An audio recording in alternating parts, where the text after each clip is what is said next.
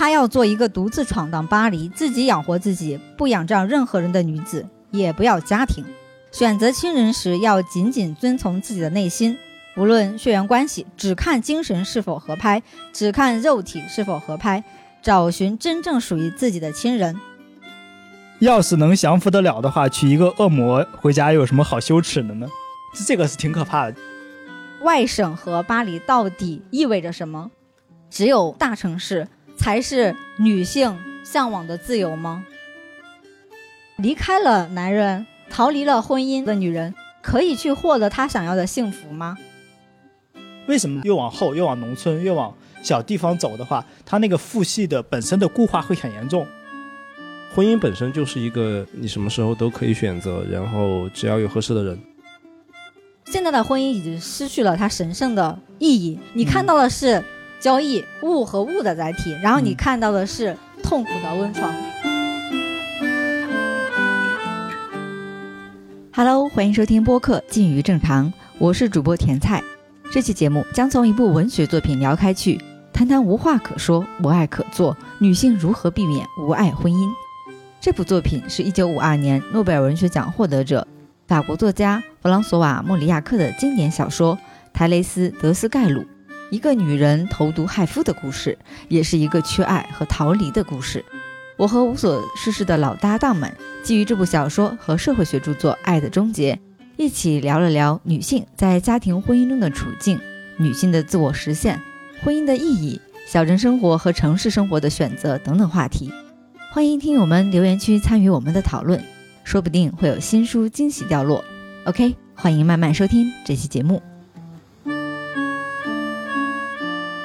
欢迎大家来到退补集参加我们今天的无所事事读书会。这一期呢，我们会从一本文学作品开始聊。那大家可能都有什么文学啊、电影啊、社会学啊，啊，有一些也关注女性主义。总之呢，我们会从各个视角去延展这个作品。大家已经看到前面我们摆的书哈，是泰雷斯·德斯盖鲁这本书。说实在的，不是特别大众，虽然它很经典。因为这个作者弗朗索瓦·莫里亚克，他好歹也是一个诺贝尔文学奖获得者，有点早了，是一九五二年的诺奖。大家不了解作品没有关系哈，我们一会儿呢会导读和介绍一下这部作品的方方面面。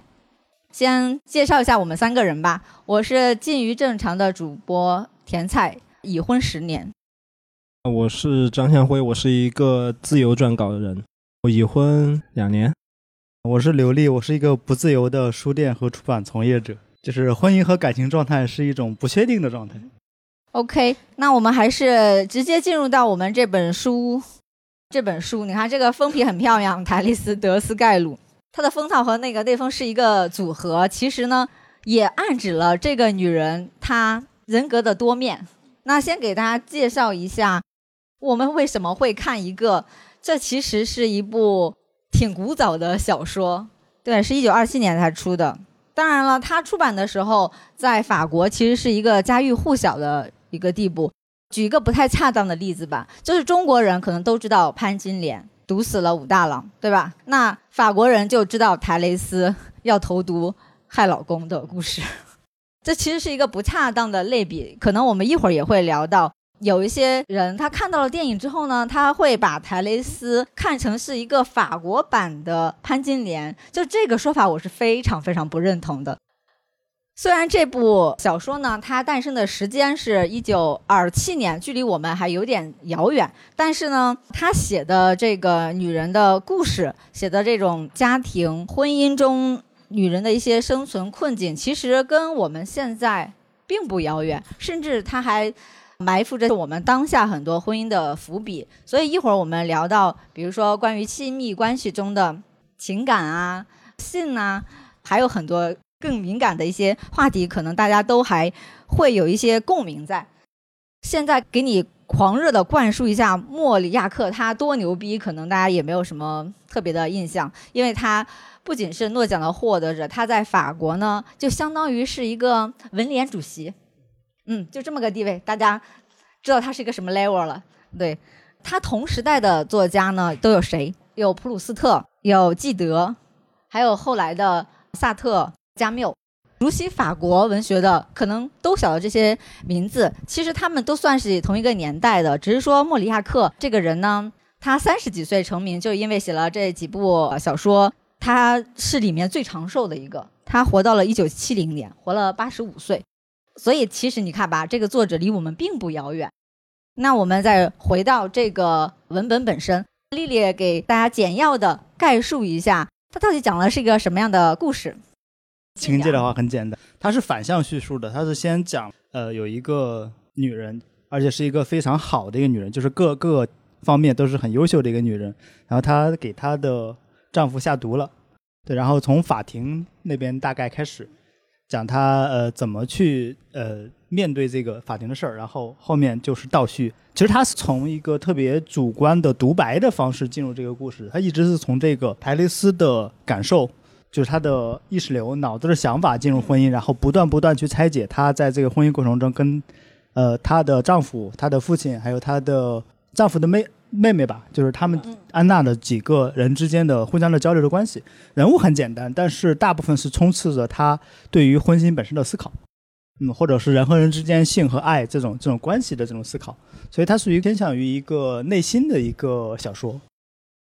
就像刚刚丽丽说的，就是写的一个女人的内心戏啊。但是这种这种文体，其实我觉得从这个年代，就是作者写这本小说的这个年代开始，是那时候是比较流行的。第一个就是那个年代的婚姻，大家看对婚姻婚姻的看法开始出现不同的想法，男男人和女人，甚至女人和女人之间，他也会有不同的想法。所以这个主角他其实夹杂在一个他没有那么的去追求自由的。但是他他比安娜那个安娜还会去更主动的去追求一段激情之恋，但是他其实反而还更保守一点。他自己的那种对自由的追求，其实是更多在内心层面，最后体现在了一个呃，就是她老公，然后每天要吃了一个药嘛，然后她没有注意剂量，不提醒她老公你每天那个剂量过了，所以最后，然后她最后她自己有给她老公加剂量，所以最后才说她给她老公投毒嘛，这么一个事情。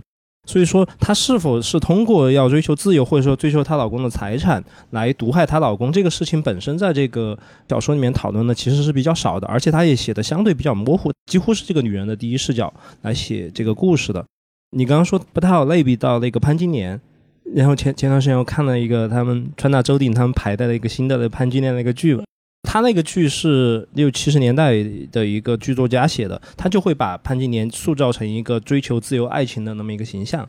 对啊，但是他稍微有一点点，还是有一些放荡，有一些那种不羁，那种呃洒脱，那种有一点歇歇斯底里。但是他相对来说，他是个正常的现代人的感觉。如何把这个这个现代版的潘金莲放在一个现代版的一个剧场里面？我觉得看这个小说的感觉是，她是一个更更古典的女性，然后她在去思考怎么去追求自由的这个路上，或者说这这这一条不太光明的小路上，有些犹豫。我觉得有点像一个女版的哈姆雷特啊，不知道为什么就感觉怪怪的。是因为写了太多内心独白，所以你觉得内心独白有那种感觉。然后稍微查一下资料，就是说在文学史上有一些那个文学史家会把莫尼亚克归为心理学派，因为他们创造了这种大量内心独白的堆砌的这个小说这个内容主要结构的，他们是这一批。嗯，大家听了丽丽和向辉的介绍，可能大概对这个故事有一个了解了。那我稍微补充一下，非常直给的，它到底是一个什么故事？我觉得它就是一个女人去爱和逃离的故事。这里面有太多的细节的设定是值得琢磨的。那我们不妨就是从这个，到底一个女性她进入到婚姻家庭之中，她会面临什么样的一些生存的境遇？就是那个时候法国。呃，上世纪二十年代的一个女性，而且她是法国外省地区，外省相当于就是非大城市的一个地区，就相对于巴黎来说的那个外省。其实我们的女主台蕾丝，她算是那个地区很富有的，她也读过书，呃，是聪明的、有魅力的这样一个女性。你感觉她好像应该可以掌握自己的人生啊，她应该有很多选择啊，但是呢，她。把自己的焦虑啊和一些恐慌啊寄托到了一场包办婚姻里面，就门当户对嘛。呃，我有千亩的松林，然后你家有什么东西，咱们两个强强联姻，对吧？这个很容易理解，这个是是是比较古典的那种家庭。寄希望于婚姻可以解决，就是把自己内心可以安定下来。首先一个问题就是，一个有钱人家的女孩，为什么非要去结婚？这个婚非结不可吗？她到底有没有选择？所以我们看到她在这个小说里面哈有独白来解释。他想从婚姻中寻找一处庇护的港湾，而不是掌握和拥有地产。将他推向婚姻的，难道不是某种惊慌的情绪？这个现实的女孩，这个喜欢持家的孩子，她急于归队，急于找到自己固定的位置。她想避开她自己也说不上是什么的某种危险，并渴望得到心安。订婚期间，她表现出前所未有的理智，这意味着她将自己嵌入了家庭的堡垒，她驻扎了下来，她走进了秩序，她得到了救赎。大家看到这段文字的时候，可以想一下：当一个女孩，现在的二十一世纪的女孩，不管你有没有钱，你受完教育，大学毕业之后，然后工作没一两年，你家里人要干的事情就是干嘛？催婚。或者说，这种社会秩序里面，好像就要求你都上班了，还不谈个恋爱、结个婚、早点生孩子？你觉得你干嘛？让一个人安定下来的一个方式，就从那个时候到现在，仍然有人会寄希望于说是进入婚姻，所以婚姻就成了去安放你的某种恐慌啊、焦虑啊。然后你在婚姻里面，起码可以获得一个固定的角色，这个角色，比如说是一个妻子。或者说是一个家族里面的一个呃女主人，然后如果你生了孩子呢，你会成为一个母亲，这个职责非常的明晰。然后你在这套固定的这种社会秩序里面呢，你可以获得平静、归属感。但是呢，在这里面出现的问题就是，在结婚那天，就是热闹的人群里面，泰雷斯其实那那个时候他有一个。意识的火花亮了，那时候其实我觉得还不是觉醒，他是发现自己迷失了，迷失了自我，就感觉这些跟他好像没有关系。而且呢，她看到她的当时的闺蜜，也就是说她老公的妹妹的时候，她觉得哦，以前我的青春年少那种纯真就再也没有了。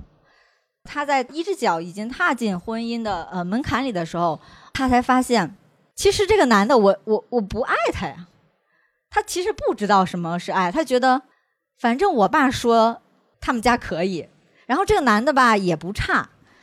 现在大家很多人说的是那什么，找一个经济适用男也可以安定下来，就是这个里面的这个男人就是没有什么魅力，但是呢，他绝对不是说十恶不赦的坏男人。这里面其实我们可以看到，没有说非常强烈的某种恶。为什么结婚？这里你们有什么想补充的吗？在问我吗？对啊，你你刚刚新婚两年，你还算新婚状态？我也不知道，时间差不多了吧？就是两个人谈恋谈恋爱谈谈了个七八年了，然后家里面也就觉得差不多啦，你们可以组建家庭，可以筑巢啦，可以生孩子啦，就这样。然后我们就觉得，哎，也差不多了。可能是在那个年龄的时间段的一种抉择。这个抉择就下得非常快，然后就，而且我们结婚当然就是非常简单，就是为了买房。那个买房上面写两个人的名字，而且是一家出了一半钱，不是因为爱情呢。呃，不是因为啊，就是真的是因为买房。对，这期不怕你老婆听吗？不怕，我们是非常实用的目的，就是当时要买房了，要如如果是背一大笔房贷的话，双方父母就觉得你会过得很累，然后就家里面一家出了一笔钱，就一起买，然后就写两个名字，然后要买房，那你就要写两个名字，必须要有结婚证，那比如结婚证，那你必须要走结婚这个手续，然后才把这些手续走完嘛。如果这样，对，我们再回到这个故事里面，那人家那种门当户对，两个富人家的强。强联合好像也没有什么，这对他们来说没有非常实用的目的坏处。刚刚两位在聊古典和现代的时候，发现它是一个介于古典和现代之间的一个故事，就它的结构是一个非常像那个《简爱》啊，或者或者那个时代那种那种很很典型的爱情小说的一个叙事方式，但是它里面充斥着大量的就是。意识流之后，包括很现代的这种困境的东西，它背后有一个，这可能跟萨特的那个争论有关的东西。他写了好多现代处境的东西。然后关于结婚的那个部分，他这个还让我挺意外的，就是就是为了买房子。我想到这本书《爱的终结》里面，第一部分他就讲了很大量的关于结婚的目的，就是性和爱和婚姻这个东西之间的关系。以前的时候，就是婚姻是一个符合社会规范的一种东西。为什么这些小说都在讲进入婚姻？他那个独白的方式会像那个最近出的韩国那个他燕南，他是我女友。呃，这个跟这个特别妙，因为他这个是其他的，呃，以前那些古典的写爱情、写婚姻困境的小说没有写的一个方式，是他用非常多的讽刺的方式写了，就是男性视角的生活方式和看待世界的方式和他们运转的那些规则。所以很多人讲莫里亚克他写的是一种心理现实主义，对心理学、对精神分析感兴趣的朋友应该会非常喜欢莫里亚克的几本小说，会是你们必读的一个作家。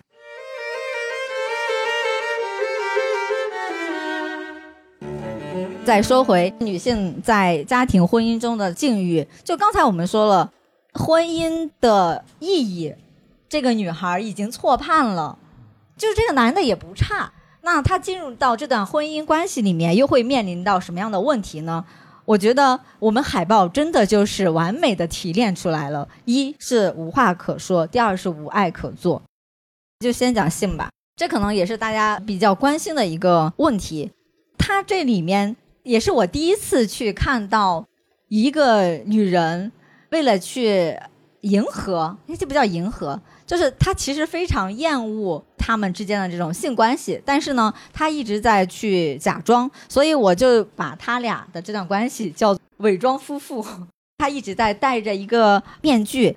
用很多很细节的文字，就讲了，呃，这个女人在和她老公做夜生活的时候，她的一些心理的想法，其实就是巴不得想把他一脚踢开的那种 感觉，而且呢，就完全没有欲望，但是他要假装自己有快感啊！我觉得这人太拧巴了，或者说性和身体的这种痛苦，我觉得也是。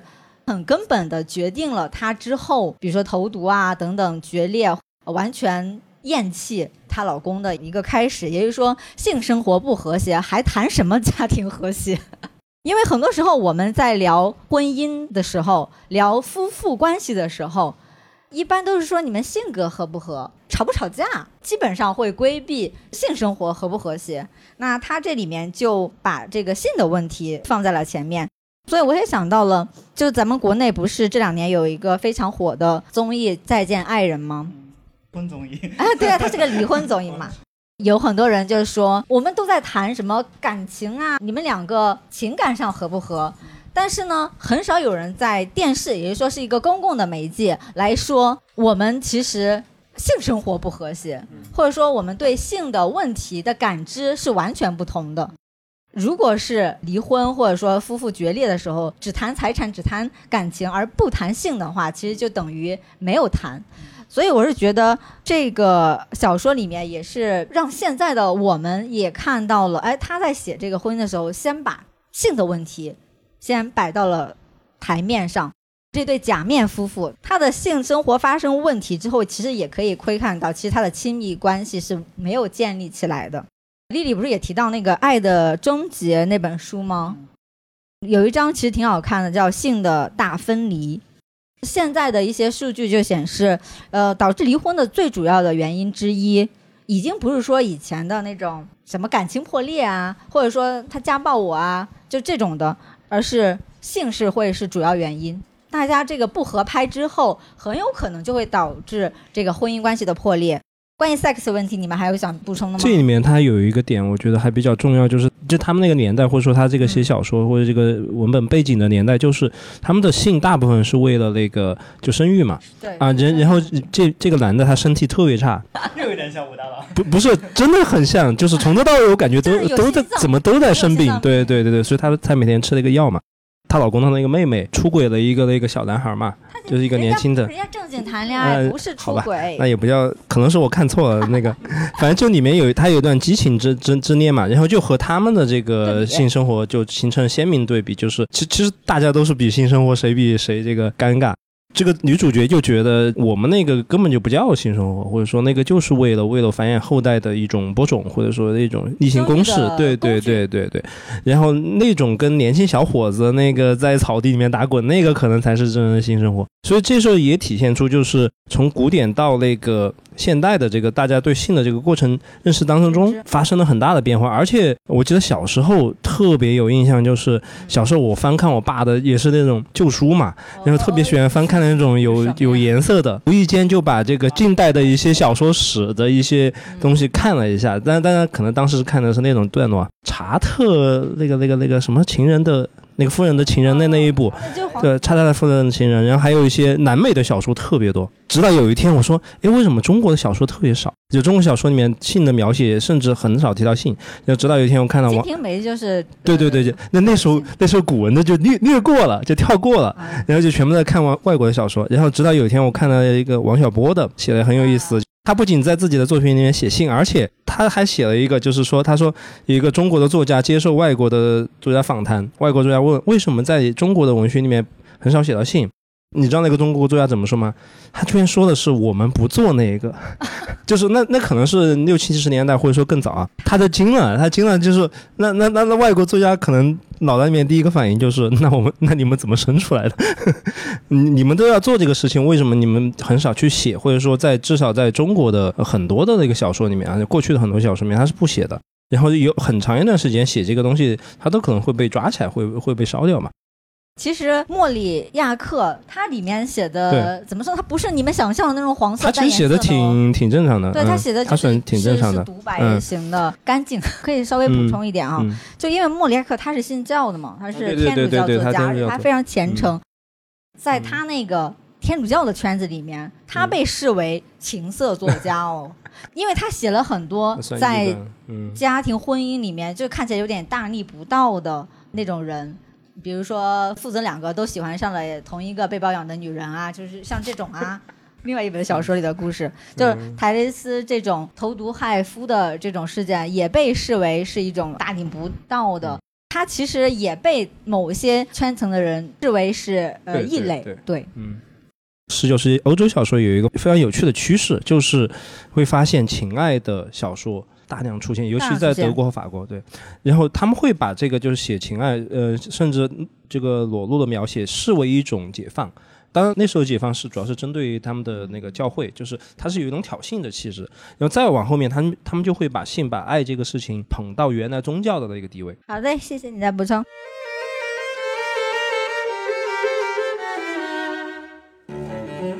另外一个就是无话可说，其实这个非常容易理解。亲密关系中，你们两个聊不到一块儿去。我说的你不明白，你说的我来讽刺，这还能唠到一块儿吗？但是这里面这个夫妇关系，它有一个特点，其实我觉得跟中国非常多的家庭是很相近的，无架可吵，就他们并不吵架，很平静。如果是在外人来看，看起来还挺和谐。就像这种平静的婚姻和家庭下，反而是呃压抑了非常多的情绪，甚至是暗藏着一些怎么说呢？一些喷薄欲出的激情。比如说我们的女主泰蕾丝，因为她一直是她的老公是一个呃无聊平庸的男人，刚脱离了那个农民的一个像暴发户这么样一个角色，就觉得他是乡下人。而泰雷斯呢，他自视自己，首先他有钱，他是解决了物质层面的。不需要追求所谓物质层面的幸福了，那她要追求什么呢？她就在追求精神，精神的自由，追求做自己。她就发现，哎，我说的，我想的，她老公完全不理解。她老公能做的就是什么呢？听话，听我说。你没有什么，你的名字里面还是我的姓。所以大家可以看到啊，台雷斯德斯盖鲁，台雷斯才是我们女主的名字，然后德斯盖鲁呢是。他夫家的那个，就是他婚后要冠那个夫姓。其实我觉得他这个书名也是很有趣的，就是一个女女人，当她结婚之后，她冠了夫姓，好像她就变成了另外一个人，另外一个自我。那我们就回到这个故事里面来。故事里面，呃，有一点让我印象非常深刻的就是，她多次出现狗，我不知道你们有没有注意到，因为它非常细节，而且在电影里面也沿用了这一点。她老公对。泰雷斯是一个像训狗一样服从指令这样的一层关系，然后呢，他们表面上是一种相敬如宾的样子，所以很多人看了这个小说会一直在追问的就是，老公也不是什么坏人，然后感情至于到最后的决裂，决裂还至于去投毒杀人吗？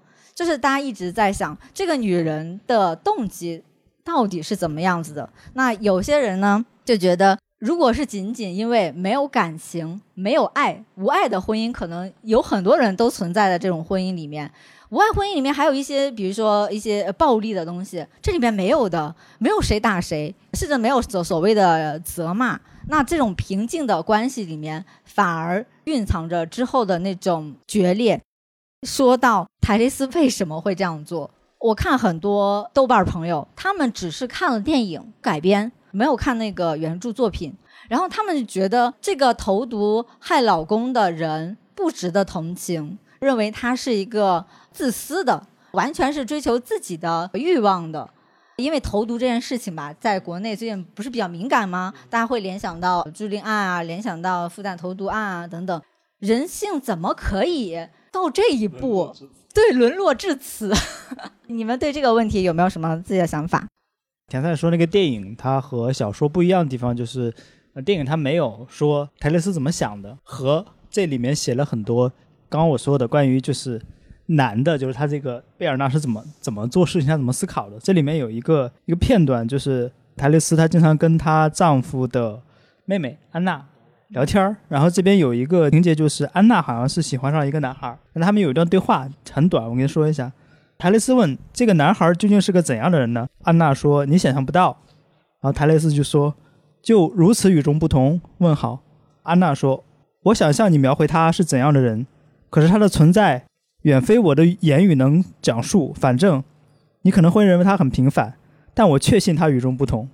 然后往下是作者的叙述：他对心上人的爱慕让他觉得这位小伙子光彩夺目，可他身上到底哪一点可人，他却丝毫说不上来。而我，泰勒斯思忖道：激情会让我愈加清醒。我心仪的人，他身上什么都逃不过我的眼睛。就是最后这一句话，其实是我觉得是点出了为什么会跟他最后产生决裂和投毒，就是因为他是带着刚刚跟安娜类似的那种情节进入，就像这个《爱的终结》里面讲的，就是很多时候婚姻它都是有一些条件匹配的。现在大部分都是先试过了性，然后才进入了婚姻，而且试过的性不是不只跟同一个人。就你了解自己，了解性是怎么回事之后进入婚姻的。他这本小说就是他这个时代和我们就是大部分文明的早期阶段的时候，都是没有说婚前性行为的，所以他是以一些符号匹配来进入婚姻的。这里面也会写到，就是泰勒斯进入婚姻的时候，他看了那个贝尔纳都好，条件都符合，然后就进去了。进去之后，他其实是一个非常，就像田赛说的，他是一个非常会审视的人。然后他带着审视进进入展开这个贝尔纳的生活的时候，然后他发现处处跟自己想的不一样。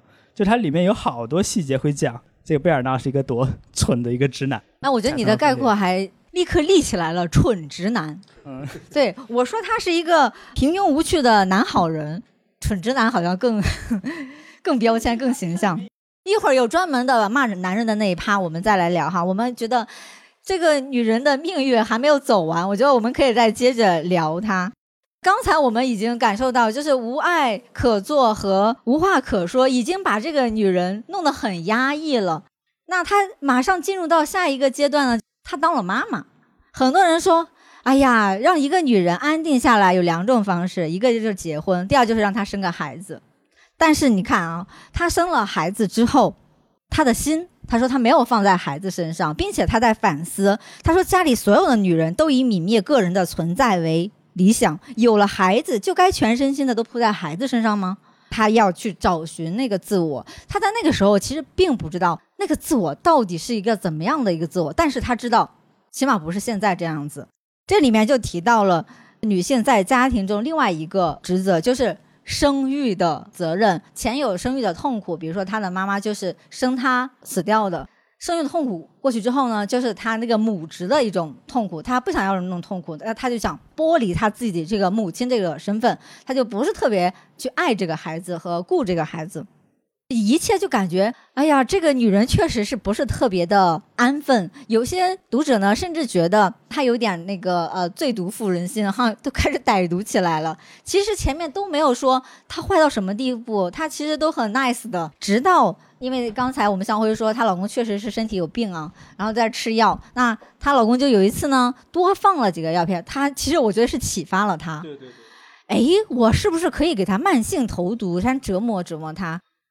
致不致死？其实我觉得他在那一刻并没有想到说，呃，要让他立刻去死亡。他只是对那种恍惚的一个状态。当他在回忆中追溯，哎，这个事情是怎么发生的时候，其实就是外面的一个嗯松林里面的那个大火，让他心里那个火苗也燃起来了。他决定这次我加大剂量，然后让她老公就一直好不起来啊，等等等等。而且呢，他还特别别扭的是，一直身前伺候着，所以那个地方也是挺拧巴的。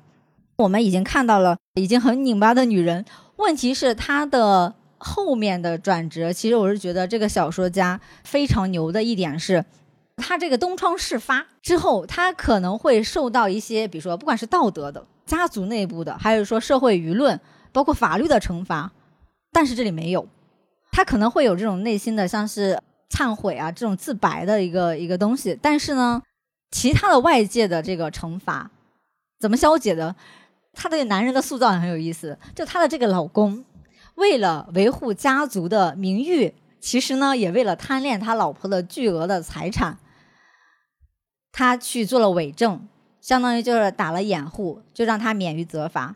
哇塞，这个人简直太仁慈了吧！但是你发发现他这是一种伪善的仁慈。他后来把那个我们的女主怎么样了呢？就把她相当于软禁，就软禁之后。好的，我们文学中的经典形象出来了，那就是 阁楼上的疯女人。怎么把一个女人逼疯呢？当一个人，一个女人想去寻找自我，她自有这种自我觉醒意识之后，带来的反而是更多的这种痛苦。那周围的一些的人，他的那种嗯冷漠，然后让她有更多的这种不安、焦虑和迷茫。然后大家觉得哦，这女人确实是疯了，精神失常了。所以在十一章和十二章，也就是说，我们故事的那个尾声里面，那这个女人就变成了一个被禁锢的，就是相当于小说家要把这个女人置于一种更绝望的一个呃状态。我们都觉得这事儿要完了的时候，转折又来了。如果你在追剧的话，这里面你会担心女主的这个命运，去跟她去共情的。然后你会发现，她最后是怎样去获得自由呢？他在这种囚笼中的禁锢，肯定会让他有这种自我摧残啊，比如说啊睡不着啊，吃不下饭啊，形容枯槁啊，然后就抑郁，就典型的一种抑郁症状。但是这个结尾也是让人有一些特别突然，对她的老公居然放她走了。当然这里面有非常非常多的原因，相当于就是让她的老公给了她这种自由，我放你走，你去巴黎吧。但是呢，说好了哟，咱们可不离婚。财产呢？我每年还结给你。其实呢，他就是仍然霸着这个财产，他又想要这个财产，又想要这种名声名誉。但是呢，他觉得这个女人在我身边肯定也是个炸弹一样，还是把她踢到一个巴黎。大家觉得啊，他去那个大城市里面，大城市里的人和事会去治他的。所以呢，就给了他所谓的这种自由。其实这种自由，我们一会儿也可以再聊一下，到底大城市的这种生活。就是女性所向往的自由吗？刚才就简单的复原了一下这个女人她的故事是怎么样子呢？我们下一个可以更深入的去拆解一下这个故事，或者说它这个小说的结构给到我们的一些启示。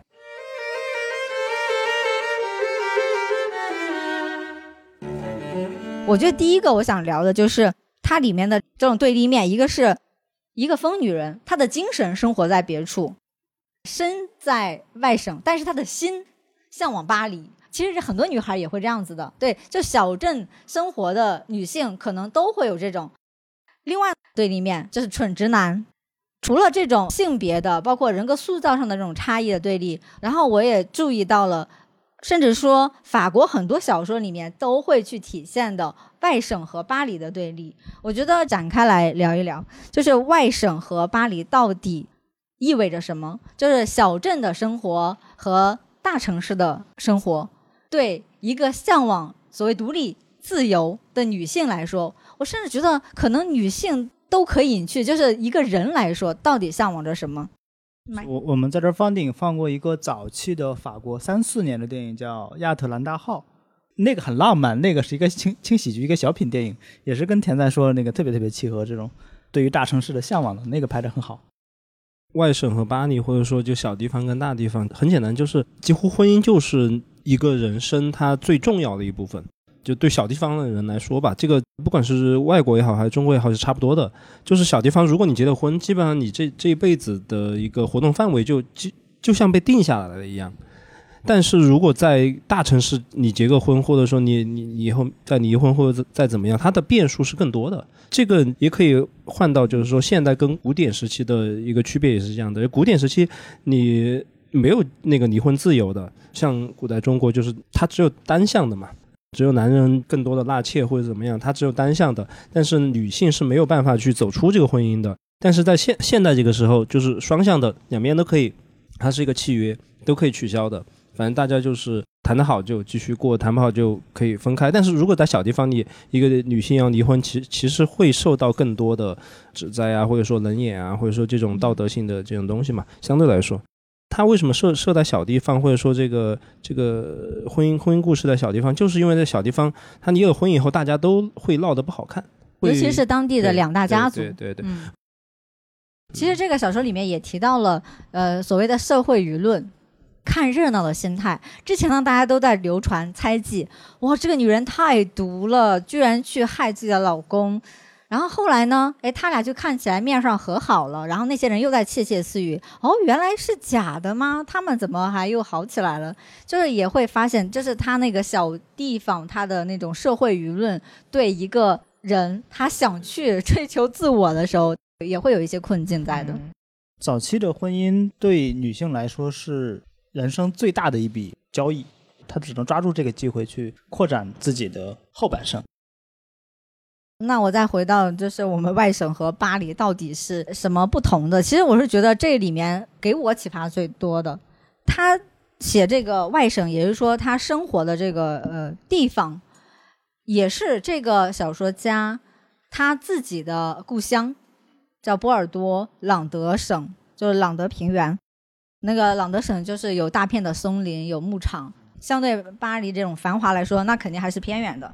那外省对于这里面的人物，他到底意味着什么？因为他生活的那个地方嘛。但这个外省其实对读者来说，其实我们看到的是一个多元的一种意味。首先是地理上的小镇嘛，偏远，它远离大城市，那它可能就造成了它的相对的嗯保守啊、封闭啊。也比较容易有很多的陈规很难去破除啊。另外呢，就是在经济上面的，它能产生的工作岗位很有限，因为它里面不是那个种树的，要不就是农民，要不就是那个渔民，就是这些人。另外就是那种大户人家，你就可以理解成是大地主，就没有其他了。但是在繁华的巴黎不一样啊，有大量的服务业啊。那也有什么文化圈、知识阶层啊？但是在小地方是没有的。另外呢，从美学意义上面，外省它里面其实有很多的很很好的呃一些景色的那种描写，比如说呃松林呐，还有就是冬天的荒原啊等等。它和城市里面的那种人群、还有建筑，包括像是这种独立书店、咖啡馆这些景象是完全不同的。另外一个呢是。情感归属方面的，就是你在你的故乡，但是呢，你反而觉得我不属于这里，我的心，另外一个我应该属于另外一个世界。这个地方给我们的主人公产生了一个什么样的一种情感呢？就这里面有很多的描述，就他感觉到这里是一个牢笼。呃，很窒息，这里的人很冷漠，然后让他更加的孤独。呃，他还用了非常多的词，像无畏虚无的生命、无尽的孤独、毫无出路的命运，就卡死在这儿了。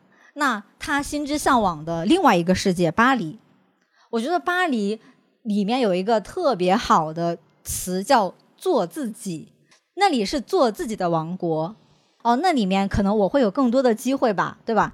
我可以更好的去做我自己吧。那你可以去承载我想要的精神生活吧。比如说像今天你们就在参与大城市里面的精神生活，但是小地方可能就没有。那里对我们的女主来说是自由之地，是希望之地。她觉得我只要离开了外省，去到巴黎，那我起码是解脱了。然后那里面一定可以遇到理解我、欣赏我，甚至爱慕我的人。甚至他在无数次的幻想里面，我的爱情应该在大城市，应该有一个非常理解我的哈是知识阶层的人。在书里面呢，有有非常好的去描写一个人他去怎么去向往城市生活的，可以给大家读一段，就他写到巴黎，就那里不再是折断的松树，而是可怕的人群。继树群之后，他要面对的将是人群。还有一段是女主在想，她到底爱的是哪一片土地？她说：“她我看中的并非这座石头堆砌的城市，也并非这里的讲座和博物馆。我最爱的是这里活跃着一片生机勃勃的森林。他其实渴望的是城市里面会有那些有血有肉的灵魂。我是觉得人，自由的人。”这是一个非常致命的根本的一个吸引力。当然了，我觉得可能对女主来说，这里面有非常多的美化，所以我这里面也提出了一个问题：只有巴黎大城市才是女性向往的自由吗？女性自由的出路，相当于你要进入到另外一套秩序里面。大城市的这种生存法则，它也是一套规则的。大家可以想想。就是我们看这些古典小说里面，外省偏僻的小镇青年们都渴望去大城市去奋斗一下，但是你会发现最近的影视剧里面，像是国产剧《去有风的地方》，还有日剧里面的《重启人生》，还有韩剧里面的最近在热播的《欢迎回到三达里》啊，还有就是呃去年还有一部剧，全都是在讲在大城市受伤的。青年男女又回到了呃故乡，或者说又去到了一个乡村偏远的一个地方啊！不仅他又又治愈了，又寻回了自我，然后又收获了爱情，又获得了一个事业。我就觉得，其实这个是一个很很有意思的这种对照和现象。法国的文学在网上扒拉一下，就是福楼拜的《包法利夫人》，那也是一个非常有名的爱玛。就是不安分的一个女人，对她也是向往巴黎的呃生活，她也看浪漫小说，就给她荼毒的不行。她的怀着这种想象，其实她一直想去，她也想逃离，但是呢，福楼拜并没有给她逃离的动作，她最后也就是在本地，然后在另外一个他的出轨对象身上，然后去想象，他并没有实际的，然后去到巴黎。所以我们发现很多的法国的小说。这些人物都在外省和巴黎之间拉扯，有些人就是为了要去巴黎，有些人呢就卡死在去巴黎的路上，有些人呢永远也没有到达巴黎。他有一个非常有意思的这种关系。自己啰嗦了这么多，我想请你们两个也聊一聊，你们觉得一个人，嗯，尤其是女性，自由的出路一定是要去离开自己的原生地，去逃离到大城市，才能去寻找这种自我吗？在一个比较实际的角度哈，如果你没有经历过那种大城市的洗礼的话，那肯定还是要去。我身边有例子，就是我有一个应该从初中开始就非常好的一个朋友，是个女性，一直有困扰就是她找不到合适的男朋友。但不是说她没有交过？当时念大学的时候是在那个深圳那边念的，念完以后又回去了，然后就进了政府部门工作。然后他回去了以后就就很苦恼。第一个就是像从一个深圳这种世界窗口这种城市，回到一个我们那边。山里面的一个小县城里面，就是十个人，就是九个人看你做事儿那种。家里面给他介绍的这个男朋友啊什么，因为因为他是彝族，然后就家里面想要是门当户对嘛，然后也是找彝族完全不喜欢，然后汉族也也不行。然后我就说，你唯一的机会，要么就是下下决心你辞职，直接来成都或者来什么城市，要么就是你去，因为他们有一个那个什么考试的一个机会，可以考到大城市，然后就就一直。一直没有办法出来，那她找不到男朋友最大的问题就是她的整个的接触面，他的这个社交面就不可能就提供和他匹配的一个男生吧，这是非常现实的问题。就是小地方人，如果心气又比较高，或者说你家条件还可挺好的，但是你又就可能男朋友女朋友都换了一打了，然后觉得还是不行，那我觉得还是要去大城市，可能就要去试一下。因为这个不不只是一个样本的问题，而且是大城市更多是一个流动性的问题。我觉得它在这种流动中，你才能知道你自己喜欢什么，你你你可能可能喜欢什么，你未来喜欢喜欢什么。而小城市就像是大家就像是哦，你们家你们家这个女儿怎么怎么样，我们家儿子怎么样，它是一个商品。商品互相对比的那种那种模式，它这个整个的模式是不太一样的。嗯嗯，所以其实你讲的是大城市，起码对择偶婚恋来说，它意味着更多可能性吗？对对对，而且因为大城市年轻人多嘛，你肯定要去 年轻人多的大城市，大家的整个的交互空间，像活这样的活动、娱乐地方、消费的地方，可以去去的地方，至少在呃两三年之之内，我觉得还是还是比较丰富的。哎，所以乡村空心的原因 之一就是年轻人的外流。小说里面有这样一段，我觉得堪称是现代独立女性的一种宣言，也是台雷斯的一个自白，但是他用的是他哈这种 上帝视角，他要做一个独自闯荡巴黎、自己养活自己、不仰仗任何人的女子，也不要家庭，选择亲人时要紧紧遵从自己的内心。无论血缘关系，只看精神是否合拍，只看肉体是否合拍，找寻真正属于自己的亲人。无论他们的数目多么稀少，无论他们的分布多么零星，在这里面可以看到，大城市里给他的是什么？一是有工作的机会，他可以养活自己；第二是他的社交关系里面可以抛开那些门当户对这种血缘绑定的东西。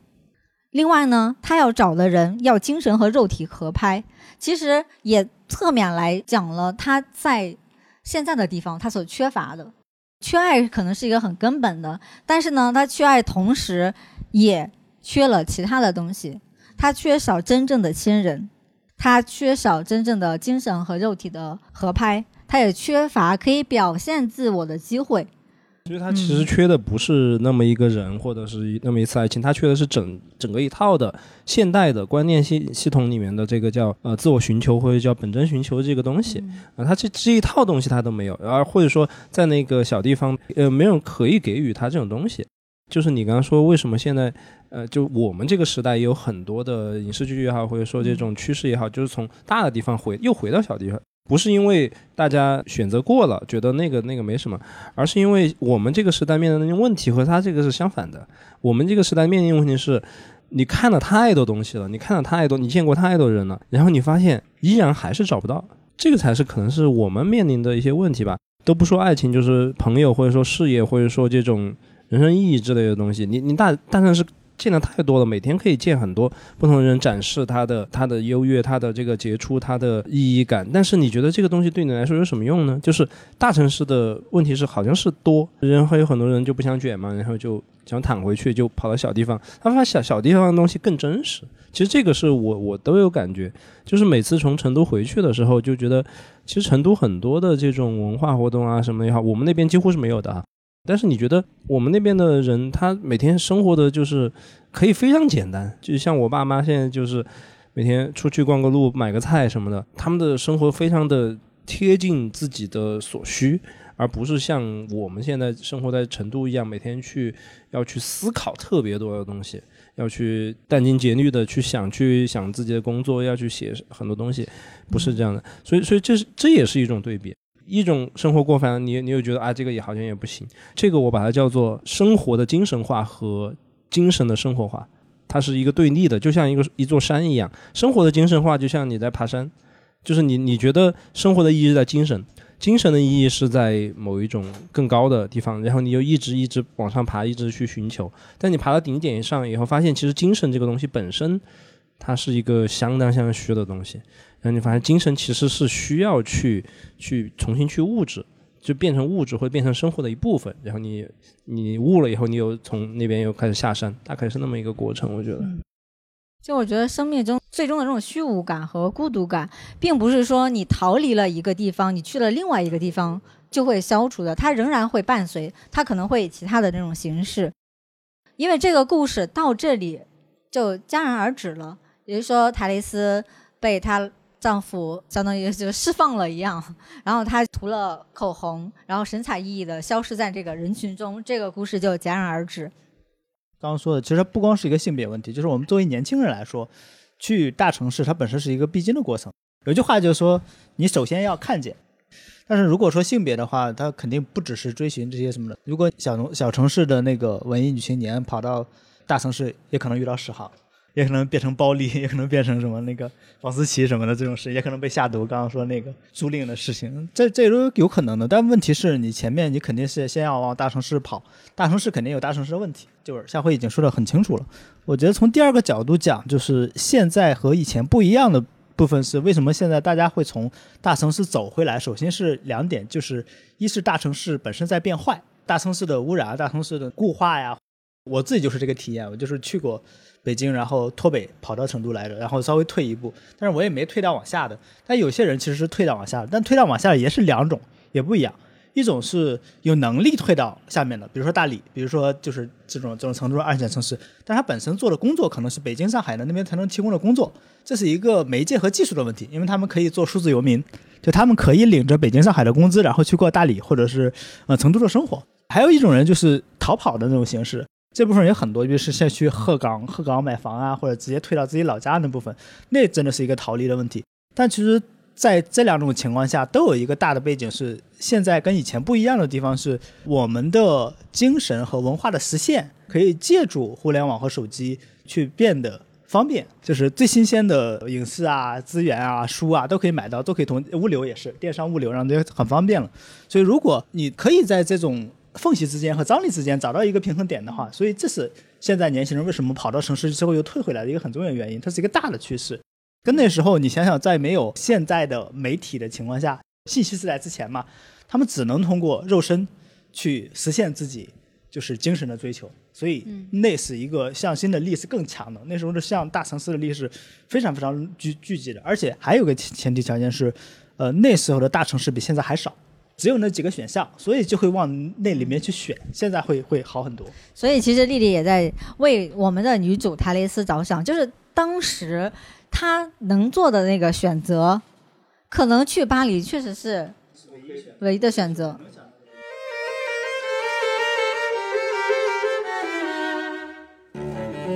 那我们刚才其实围绕着我们的女主聊了很多，那接下来我们来谈谈男人。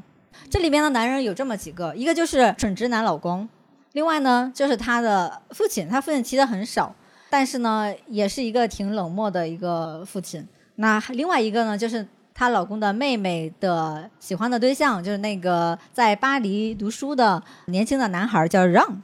对，让呢他是一个唯一重视精神生活的人。但是呢，我们发现莫里亚克真的对男人下了他他没下毒手哈，他没有讲这里面男人坏，这里面确实没有那种十恶不赦的男人，但这里面全都是讽刺。比如说那个老公，老公那段就写的太多了。老公的妈妈觉得我的儿子是一个圣人，他宅心宽厚，他居然宽恕了要给他下毒的泰雷斯。泰雷斯觉得这个人没有能力去爱，他的心中就没有爱，他也无法理解他人的不幸。然后他平时喜欢的其实跟现在男人很像哦，什么打猎、汽车、喝酒、美食，对，其实就是那种物欲的啊，比较表层的一个追求。当然了，最直接的就是喜欢财产，谁不爱钱呢？它里面我觉得有的甚至是跟跟现代的一些男性还挺贴的，叫合辙的男人，就是看起来就是其实还挺规矩的，而且他就是一个寻常的男人，一块。当丈夫的料，明明不坏，但是呢，他用这些词让我们觉得很厌弃这种男的。另外那个让，他在电影里面被塑造的像一种光啊，好像是对那个台雷斯的那种自我觉醒啊、启蒙有一点点作用。但是他在小说中，他有一点点暧昧的感觉，但是他并没有所谓什么精神出轨啊，甚至是直接的肉体出轨就没有。这个让到底是一个什么样的角色呢？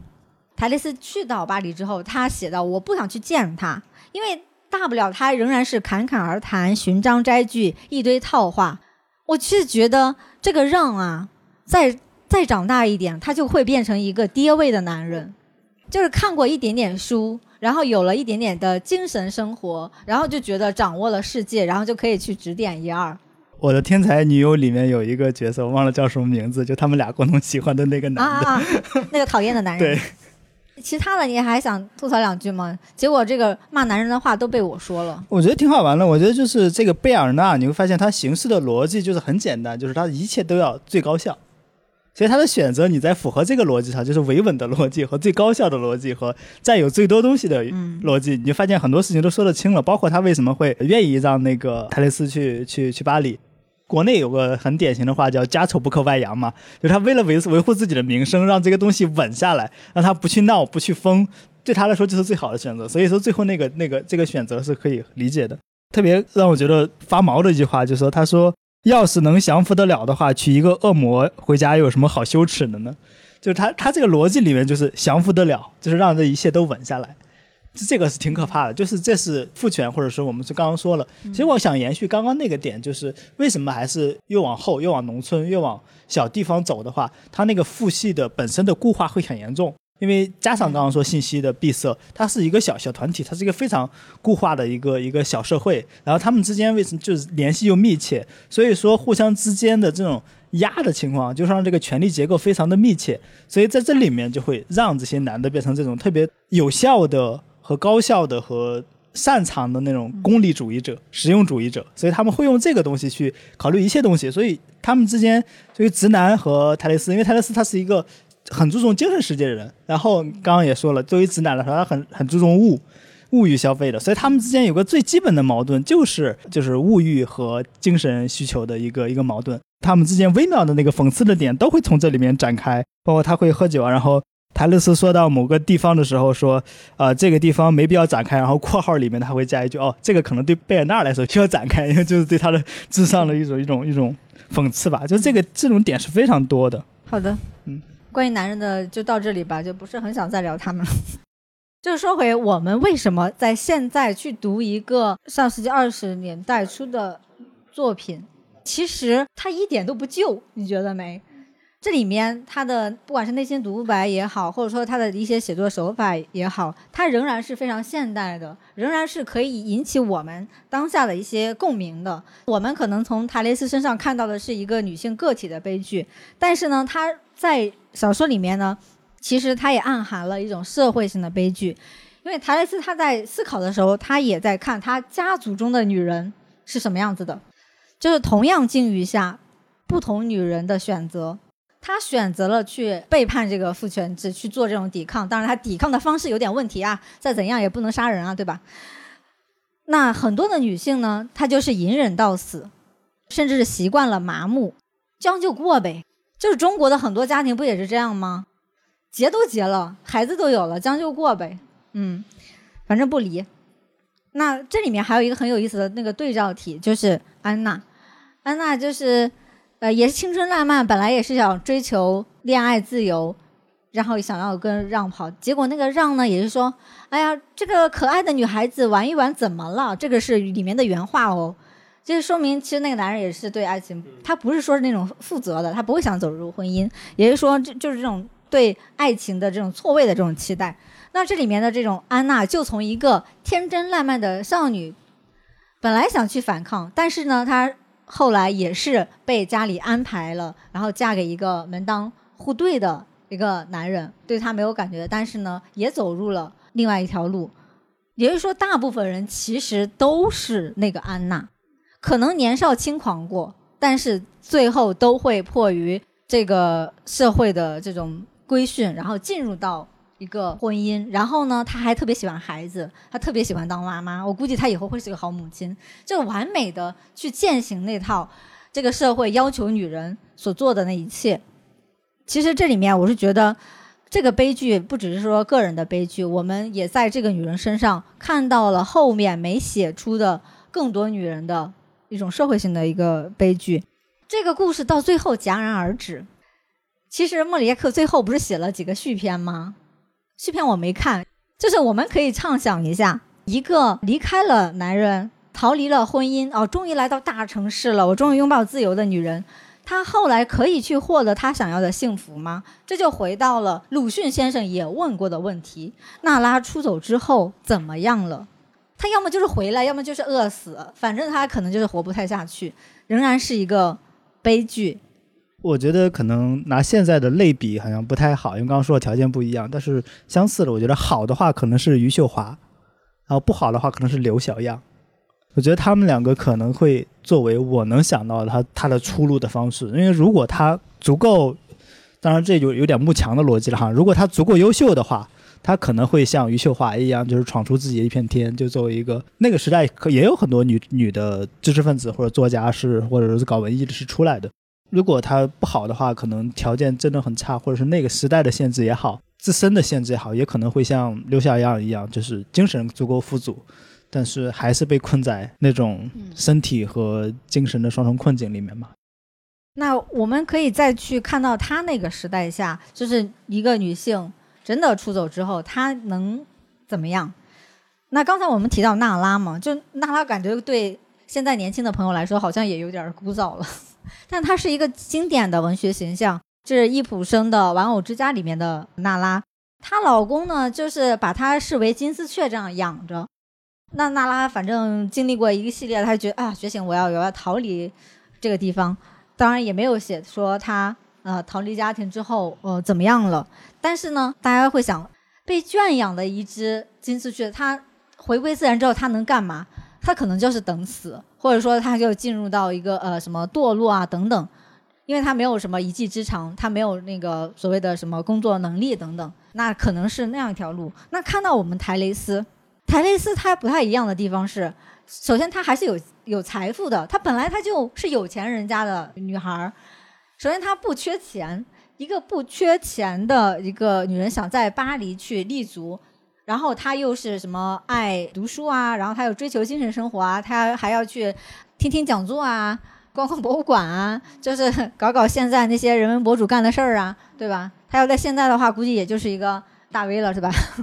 网红，那。在他那个时代，他可能会凭自己的，比如说他的财力的基础，然后他精神方面的一个怎么说呢？也可也可以视为一种资本，他可能会谋到一份职，可能会安顿下来。但是刚才向辉提的一个过度追求精神生活之后面临的。问题，我相信他在未来的这个都市生活里面，对二十三十年代不会，为什么？因为他马上就要遇到大萧条了。对，就是二二七年的东西嘛。然后大萧条没多久，然后就开始二战，然后就然后就被德战了。这个他的前面的命运还是比较奇怪的。他的命运以后会被更更大的这个历史潮流。对对对对对，当然我们是就是这个后世者的视角。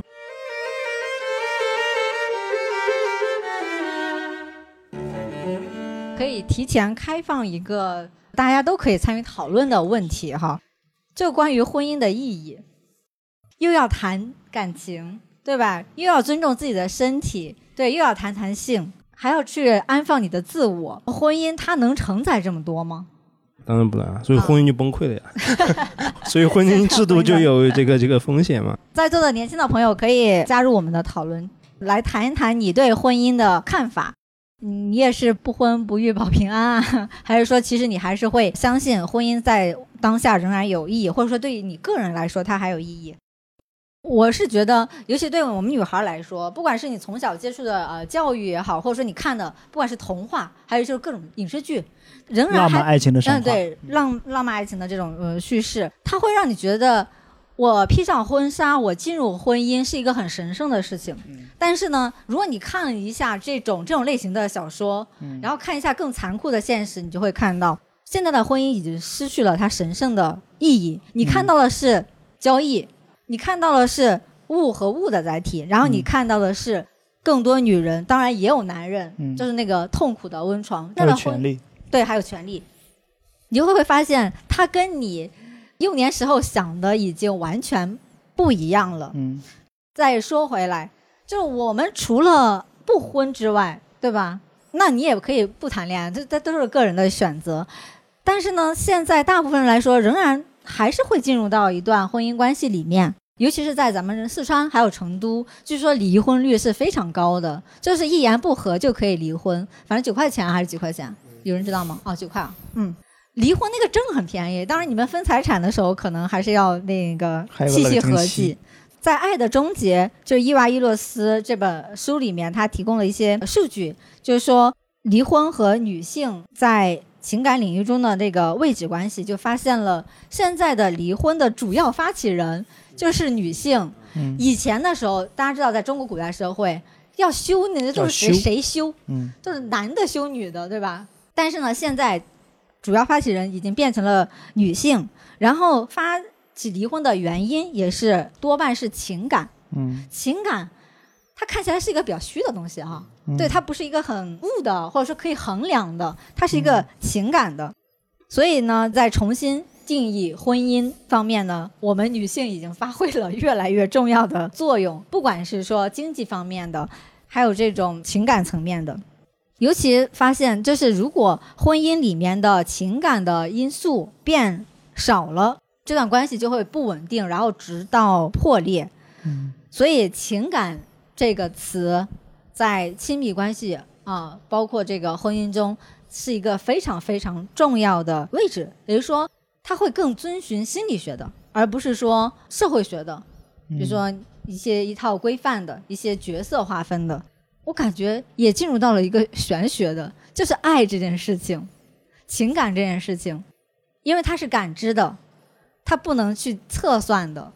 我觉得爱离了社会学基础的话，就是会变成玄学。这个书的基本的逻辑就是上来就先说我试着不用心理学的东西，去用社会学的方式跟你讲婚姻、爱、性是怎么回事儿。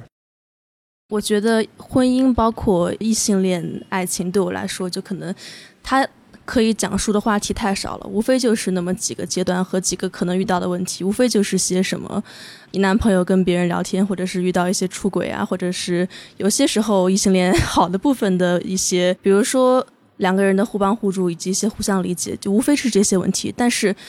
那些好的部分的那些东西，它往往可以出现在很多场域里，所以我觉得就是在婚姻里面，从恋人过渡到婚姻呢，无非就是你们两个人又披上了一层外皮去扮演，他扮演了一个丈夫的角色，你扮演了一个妻子的角色。但是这样的扮演，它真的是那么有趣的吗？在在现在这个社会里，你们你们可以选择的场空间很多，可以去选择去自我探索和自我表达的一些地方也很多。为什么要去给自己进入一个这样非常限制的一个空间呢？就是他们对你的诱惑有这么大吗？这也是我自己在想的一个问题。大部分人的采访是就会觉得，哦，结婚那个事情好像是，哎，这天过了，结了，好像之后就没有自己想象中给自己震撼或者冲击那么大，反而是生孩子这个事情，就它的影响远远大于结婚这个事情。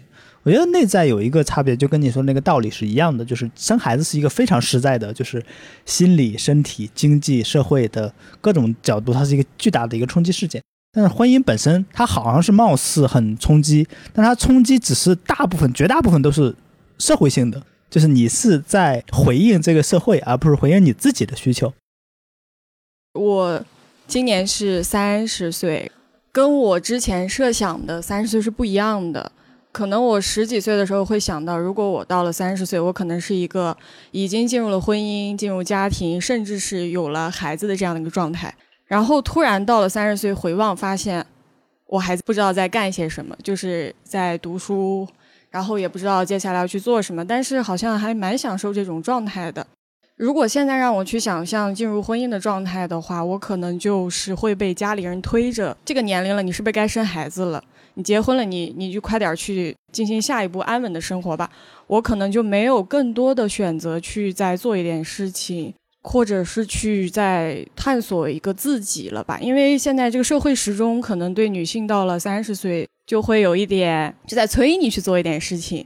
但是好像现在越来越多的女性会抛弃自己对年龄的一些界限，再去做一些新的事情。那如果选择婚姻的话，我可能会错失掉这个机会。就跟大家分享一下，去年我去体检了，然后去体检的时候，那个大夫给我做做彩超，他会问，第一句话是，哎，你在哺乳吗？我说没有。第二句话问我，哎，那你什么时候怀孕？我说没有这个打算。然后第三句话他就不好意思问了，他说：“那你结婚了吗？”我说：“没有。”然后他就哦，好吧。我就突然发现他在医疗的环境里，他对三十加的女性的定义，首先定义为你是一个母亲，其次你有没有怀孕，其次你有没有结婚，是倒着来的。然后对我的心灵造成了一定的冲击。就我觉得我还是一个学生，怎么我去了医疗环境里，他们就觉得第一反应就是认为我已经是一个母亲了。就可能让我对婚姻更产生了一点迟疑吧。而且刚好也没有遇到合适的人嘛，就顺着这个节奏慢慢来吧。然后好多人都在问我你什么时候结婚，然后我就在想，我真的会去结婚吗？我现在和我这个对象也不是说他不好，他很好，对我觉得他很好。他就是如果说一定要选择一个人跟我结婚的话，他可能就是那个最合适的对象。但我就是挺矛盾，想以后我结婚的话，可能就会顺着我家里、他家里还有他的想法去。我觉得呃，我可以去结这个婚，我可以去接受他们的这个想法。那我自己的想法我在哪里呢？对，因为我觉得我还有很多事情没有去做，我比较天马行空的一个人，我就想，那我的事情呢？所以我就很矛盾这两个点中间这个。对，你说你就是为了买房子，然后就领这个证，我觉得哇，你好勇敢。不，他们也有爱情，也有爱情。对，就是你，你怎么可以这么坦然的说出来？对，然后就这些。婚姻是一个选项，你可以选择进去，可以选择不进去。比较奇怪的女性主义者叫结了婚的女性叫婚驴，对吧？那种那种选择那种东西就很奇怪，他会陷入极端。这三位那个美女都提到的就是关于婚姻的一个问题，是我们好像没有什么可以期待的。我说我们期待的东西比其他的，比爱情、比友情、比冒险、比事业、比人生新的挑战，好像要比这些东西都要少。我们感觉婚姻它就是一个大家已经玩腻了的游戏，有点像这样。我们不是这样看的。我们觉得婚姻就是自己的一个，首先它是确实是买房子所衍生出来的一个小的一个动作而已。很多年前，我跟他是在耍朋友的时候，我们俩那时候完全不相信婚姻，就就很好笑是吧？就然然后多年以后结了婚以后，才发现就是那个就是我们传说中听到的一个很遥远的事物。然后我们有一天走到山上，把它把那个东西像一把剑或者说一个果子一样把它摘下来，就那么一个动作。但是婚前婚后确实没有特别大的区别。之前你也问我，结婚前和结婚后本身和这个这个亲密关系是关系不太大，嗯，关系比较大是应该是生后代这个事情。刚刚说到那个医生提到，就是他的身体和他的年龄的关系。其实医生敏感的就是说，女性在三十岁之前生育和三十岁之后生育，这个对于女性本身来说是一个比较大的挑战，尤其是三十岁以后嘛。但是对于婚姻来说，我觉得婚姻是任何时候都可以去做的事情。因为对现代人来说，哈，现在看那个杨紫琼和她老公，杨紫琼都六十六十多吧，她老公七十多了。然后我就觉得婚姻本身就是一个你什么时候都可以选择，然后只要有合适的人。本来中国的这个婚姻结婚这个仪式是，呃，我们陪其他人演出，对吧？但是我觉得那个事情把我们就把它做成了其他人陪我们演出嘛。这个婚礼收的钱全部来装修房子，婚姻好像是在众筹。对，就众筹啊，我们就把它看成一个金融性。说到婚姻，中国的小说家钱钟书的《围城》，大家应该很清楚啊。常年看日剧的，最近我发现，因为日本它已经陷入到一个年轻人又不结婚又不生孩子，呃，一个挺可怕的一个地步，所以呢，他们的影视剧题材里面现在大量的出现结婚好。这两个人总归是要结婚的，就是这样的一个结局。上一季的那个日剧里面，其中有一个也是变相催婚的，有一个年轻人，他也是跟他的女朋友谈了很久，女朋友想结婚，但是男的一直不提，就这么放着。然后就有一些人就去劝他，那过来人是怎么劝的呢？他说结婚就像是很恐怖的鬼屋，在外面听到里面的人在尖叫，还有人哭了，大家呢都还是想看。有什么可怕？全都跑进去了，但进去过的人也都说不出个所以然，只说你进去就知道了。即使是过来人，这个相当于新婚两年、已婚呃十年的，你说结婚好不好？我也很难去讲，因为肯定会有很多的时刻讲这个婚好像不结也可以，它的差别没有特别的大。如果一个人想把自我的实现完全去寄托在呃一段关系，包括婚姻，另外一个对象身上，我觉得这都不是靠谱的。就是这个选择的主动权，其实现在仍然是在我们自己的手上，因为我们现在已经不是泰雷斯那个时代了，我们的选择权是更多的。关于无话可说，我就想起那个一句顶一万句了。整本书就说了一个事儿，就是每个人都要找一个能说得着的人。我跟你要有话说，不同对夫妻他们就是之间出问题的一个原因，尤其是在那个婚姻里面，就是两个人没话找话说是很痛苦的事儿，所以我觉得那个有话可说是很重要的事儿，就包括我的那个择偶观和婚姻观，就是要找一个说得着的人。呃如果两个人说不着的话，那散伙吧。我是希望另一半是能够，首先是因为爱在一起的，这个爱又能让你们有有话说，就是能说得着。无话可说的另外一面就是有的聊、说得着这件事情，是不是也是一种过高的期待呢？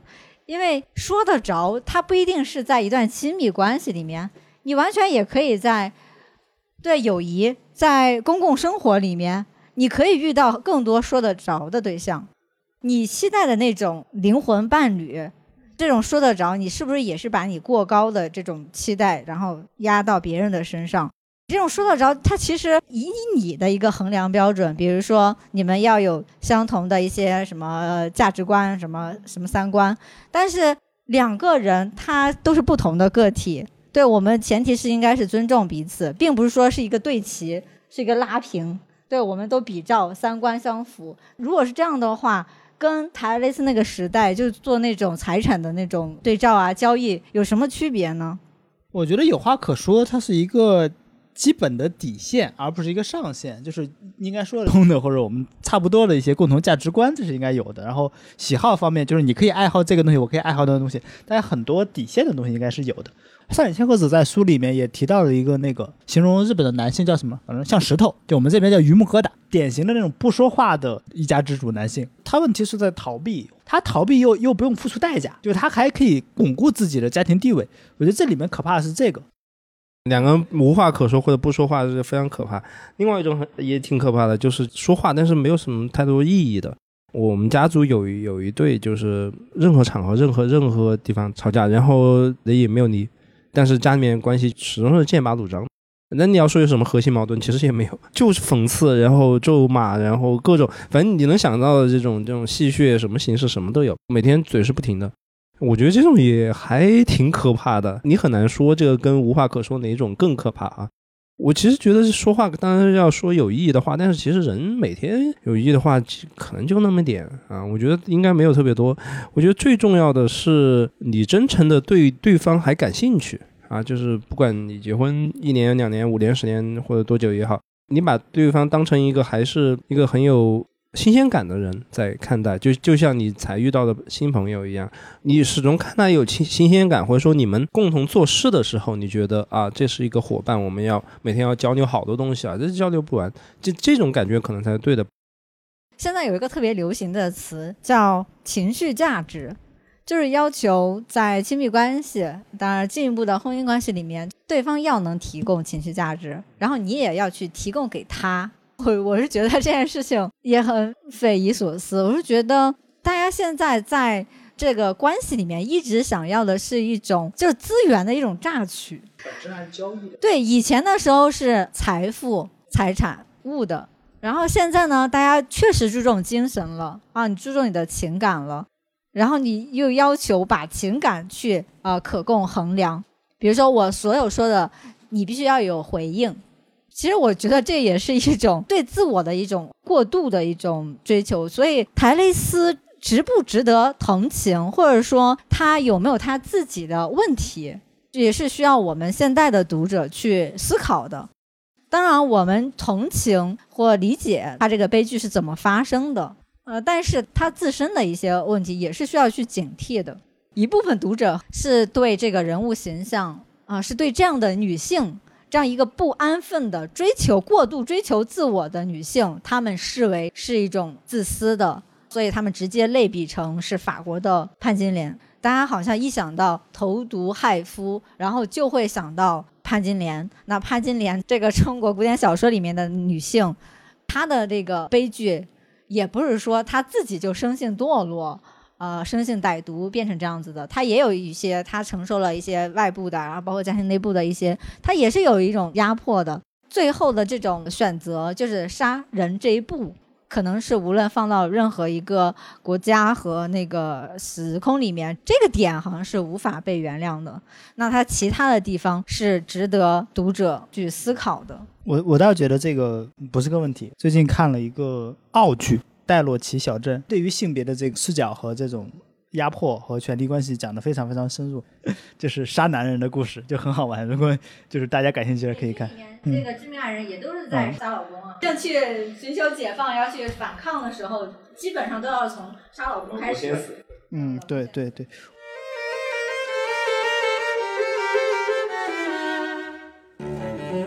因为我们从这个小说的故事，然后延展开聊了蛮多东西的。其实我们还没有聊到那个改编的电影。那个电影的根本问题在于什么呢？就他把一些人物塑造那那那那些槽点，他给磨皮了，你知道美化了。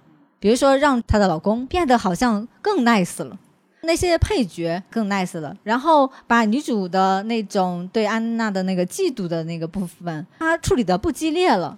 你从这个文学到呃电影的这种细节改编里面，你能看到它其实成了完全不同的故事，所以我也非常理解为什么有一些人只看了电影之后，他对这个女主同情不起来了。这是小说到影视改编的一个通病或者一个问题，就是演员是有自身魅力的。你看电影的时候，你第一眼看到这个男的的时候，你看到他是他形象。而且大部分都是好看的，尤其这里面这个贝尔纳还是一个挺挺优秀的男的的，这个是跨不过去的坎儿。这个里面写的，他没有去描写他的外貌，没有去把他作为主线去讲，他是作为一个符号，他是作为一个父权或者作为一种伤害人的直男的一个代表。更多的我们在看小说的时候，是把它作为一个功能性的一个角色去看的，它让我们体会的是社会中的权利和符号和这种运作结构的东西。但是你在看影视的时候，你第一眼看到是一个人。你很难抛开，对，这是很难很难跨过的一个坎儿。所以，如果这样对比的话，如果你只有有限的时间，那还是推荐你去看一下小说，而不是电影，因为电影它确实呃处理的让人挺 puzzle 的。当然，如果你有时间，你可以做这种对比。那还是比较推荐一下弗朗索瓦·莫里亚克的其他作品，因为他最出名的或者说集大成的是《蛇节》，其他的像是《给麻风病人的吻》《爱的荒漠》。也都挺有名的，包括像《爱的荒漠》，它还启发了后来三岛由纪夫写《爱的饥渴》，觉得他们是有这种关系在的。嗯，因为这套书呢，其实也是任天乌鲁斯他们新出的，对这种写心理现实主义的感兴趣的，可以去自己购买。莫里亚克其实还有一些可以聊的，包括他跟萨特的文学的论争，其实主要是萨特在争啦。莫里亚克根本就没有怎么就没有回应他，而且呢，他也反思了自己之后，还挺就很看好萨特这个年轻小伙子，因为他们差了将近二十来岁，就是差着辈呢。然后他们地位挺不均衡的，就是觉得哎，这个初出茅庐的小伙子挺有想法的，嗯，就是以后的哲学可能会影响那个文学啊等等。他对萨特的评价还是挺高的，就是这块论证如果有兴趣的话，可以去看一看。其实莫里亚克真的挺有意思，我发现他这个人真的很有意思。他后来还跟加缪有一个法国知识分子的一个论争，嗯，那就比较复杂了。我怎么越来越觉得他像余光中呢？气质是的，就是莫里亚克，因为他是比较虔诚的天主教徒嘛，他整个人，他对事和他的那个写作风格，我感觉他就是一个。nice man，他就是有一颗很宽恕的，嗯，就跟他长相宽容的心灵，对吧？那长相就是一个很和善的老头，可爱的。对我们又以貌取人了。感兴趣的话，可以继续阅读莫里亚克的其他小说。那我们今天聊到这里，谢谢，谢谢，谢谢。